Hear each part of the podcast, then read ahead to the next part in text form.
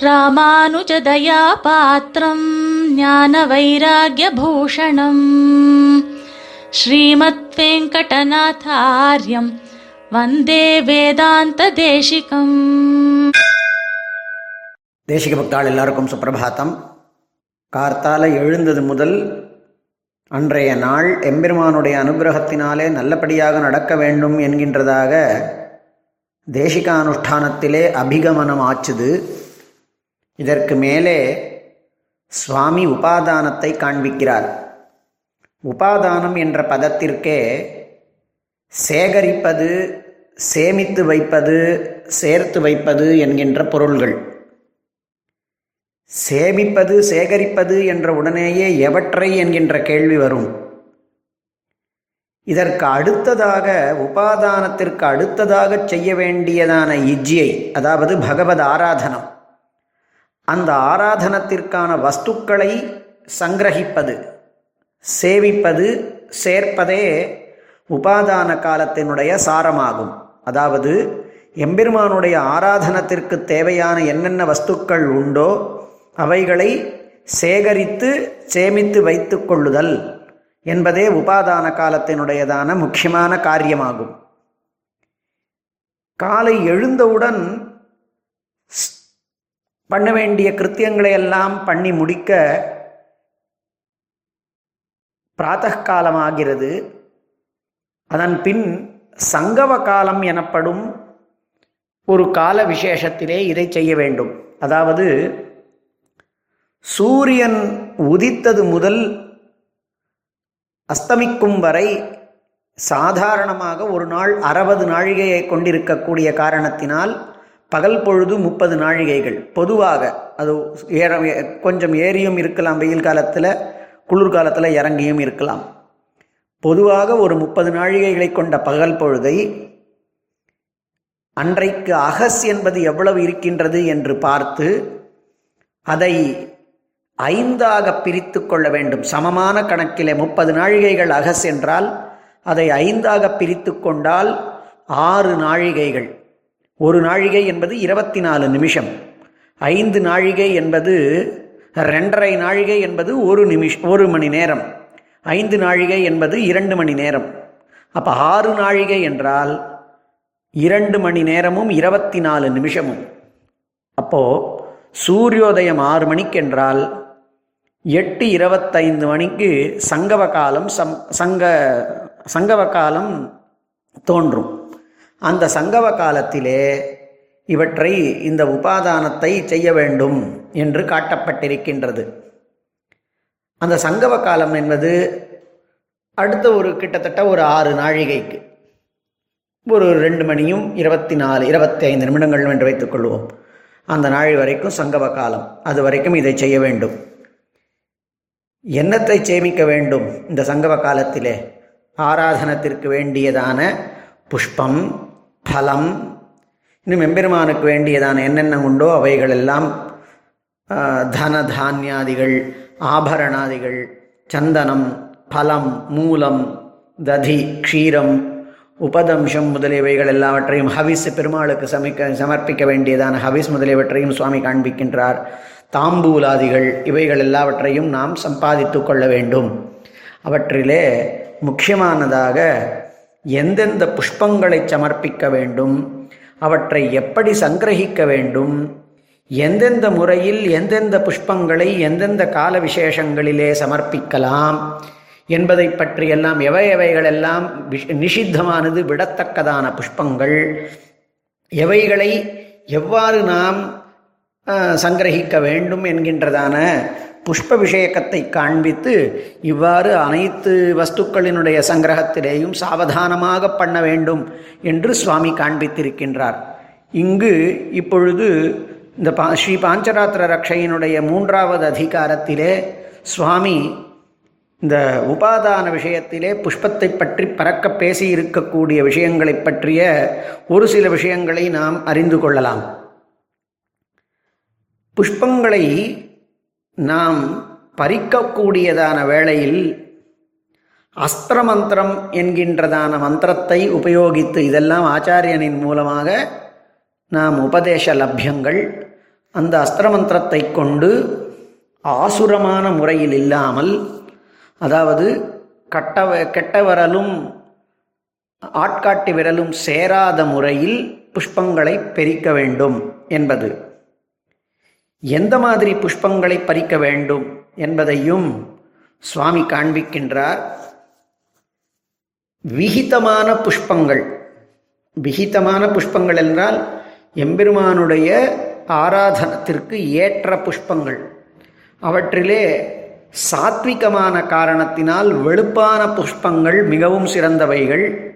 சிவப்பிலேயும் அனைத்து சிவப்பு புஷ்பங்களும் இல்லாது செந்தாமரை முதலியவைகள் ஏற்றுக்கொள்ளத்தகுந்தன செங்கழு நீர் முதலிய பூக்கள் ஏற்றுக்கொள்ளத்தக்கன.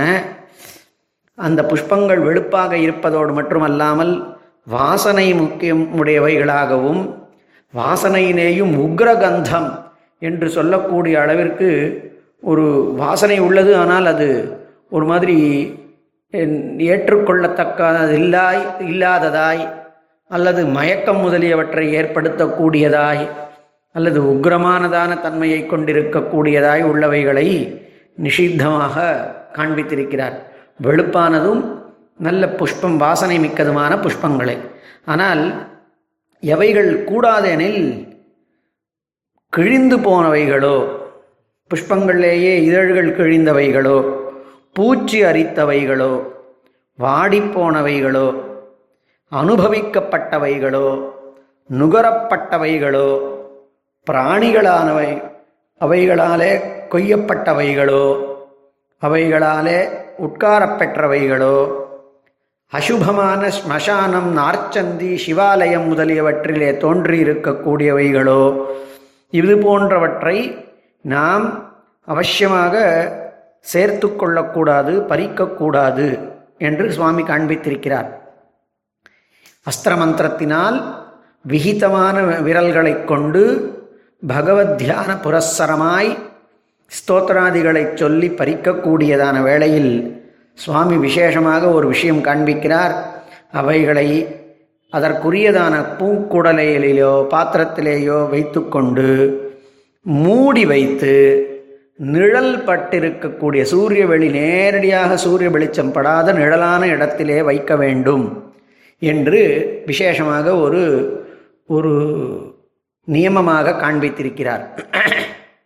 மேலும் அந்த பூக்களிலேயும் தன்னுடையதான தோட்டத்திலே தான் வளர்த்திருக்கக்கூடிய பூ பூக்களை பறித்தல் மிகவும் அதை கொண்டு எம்பெருமானை அர்ச்சித்தல் மிகவும் விசேஷம் என்றும் தானாக முளைத்திருக்கக்கூடியதான ஒரு தோட்டத்திலே போய் அவற்றை பறித்து வருதல் என்பது மத்தியமம் என்றும் ஆனால் காசு கொடுத்து தன்னுடைய காசு கொடுத்து வாங்கினாலும் கூட காசு கொடுத்து வாங்கி இருக்கக்கூடியது விலை கொடுத்து வாங்கி இருக்கக்கூடியது அதமம் என்றும் பிறருடையவற்றை அல்லது யாச்சித்தமானவற்றை கொண்டு பூஜிப்பது அதமாதமம் என்றும் காண்பித்திருக்கிறார் ஸ்வப்பிரயத்ன கிருத்தம் சஸ்தம் மத்தியமம் வன்யமுச்சியதே.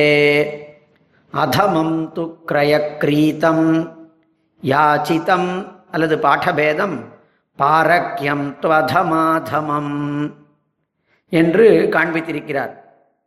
பிரதிக்கிரகத்திலேயும் அதாவது இந்த நான்கையும் காட்டிலும் அதாவது தன்னுடைய முயற்சியினாலே தான் வளர்த்திருக்கக்கூடியது வனத்திலே ஒரு உபவனத்திலே தோன்றியிருக்கக்கூடியது பைசாவை செலவழித்து வாங்கக்கூடியது யாச்சனை பண்ணப்பட்டிருப்பது என்பதை காட்டிலும் நான்காவதை காட்டிலும் ஐந்தாவதாக பிறர் கொண்டு வந்து கொடுத்திருக்கக்கூடியது பிரதிகிரகீதம் என்பது. அவர்கள் ஆப்தர்களாக இருந்து கூட கொடுப்பார்கள். ஆனாலும் சுவாமி அந்த விஷயத்திலே ஒரு முக்கியமான விஷயத்தை காண்பிக்கிறார். பிரதிகிரகீதத்திலே பிரதிகிரக புஷ்பே து தாத்துரேவ பலம் கர்த்துஹு கிஞ்சித் பவேத் நவா என்று. கொடுத்தவனுக்குத்தான் பலம் தாத்தாவுக்குத்தான் பலம் அதை கொண்டு பூஜை பண்ணியிருக்கக்கூடியவனுக்கு கொஞ்சம் பழம் பலம் இருக்குமோ? இல்லை இருக்காமல் இருக்குமோ என்று காண்பிக்கிறார். ஒருவேளை அப்படி பிர போஜராஜனோ இந்த ஐந்தாவது பிரதிகிரகத்தையும் காண்பித்து அந்த பிரதிகிரகத்திலேயும் எவன் ஒருத்தன் நல்ல குணங்கள் அற்றவனாக குணஹீனனாயிருக்கின்றானோ தற்பெருமை டம்பம் அசூயை முதலியவைகள் கொண்டவனாக இருக்கின்றானோ கேசவார்ச்சனத்தை எப்பொழுதுமே பண்ணாதவனாகவும் நிந்தித்தனா நிந்திக்கக்கூடியவனாகவும் நாஸ்திக்கவானாகவும் இருக்கின்றானோ அவர்கள் கொடுத்திருக்கக்கூடியவற்றை கொண்டு அவர்களிடமிருந்து ஒரு பைசா கூட வாங்கக்கூடாதாம். காக்கினி மப்பி ஒரு பைசா கூட வாங்கக்கூடாது என்று இருக்கிறார்கள். ஆக பிரதிக்கிரகத்திலேயும் நிச்சயமாய் நாம் பார்த்துதான் வாங்க வேண்டும் என்பதை காண்பித்திருக்கிறார். அவ்வாறு புஷ்பங்களிலேயே மிகச் சிறந்ததானவற்றையே எம்பெருமானுக்கு நாம் நிச்சயமாக ஏற்றுக்கொள்வதற்காக எம்பெருமான் ஏற்றுக்கொள்வதற்காக நிச்சயமாக நல்ல முறையிலே அவற்றை பறித்து அனுபவிக்க வேண்டும் அனு- பெருமாளுக்கு சமர்ப்பிக்க வேண்டும் என்று காண்பிக்கிறார். கடைசியிலே பகல் வேளையிலே பூத்த புஷ்பங்களைக் கொண்டு பகல் பூஜையிலேயும் ஒருவேளை ராத்திரி வேளை பூஜைகள் ஒரு நேரிட்டால் அவைகளுக்கு ராத்திரி வேளையிலே ஏற்பட்டதான பூஜைகளையும் செய்யலாம் செய்யலாம் என்பதையும் காண்பித்திருக்கிறார் இது பூக்களை பற்றி நிறையாக காண்பித்து அதுவே பல விஷயங்களுக்கும் ஏற்றுச் செல்லத்தக்கது என்று கொண்டு கா- காண்பித்திருக்கிறார் மேலும் பல விஷயங்கள் இங்கேயே காட்டப்பட்டுள்ளன அவற்றை வரும் வாரத்திலே பார்க்கலாம் ஸ்ரீமதே நிகமாந்த மகாதேசிகாய நமஹா कवितार्किकसिंहाय कल्याणगुणशालिने श्रीमते वेङ्कटेशाय వేదాంత గురవే నమ.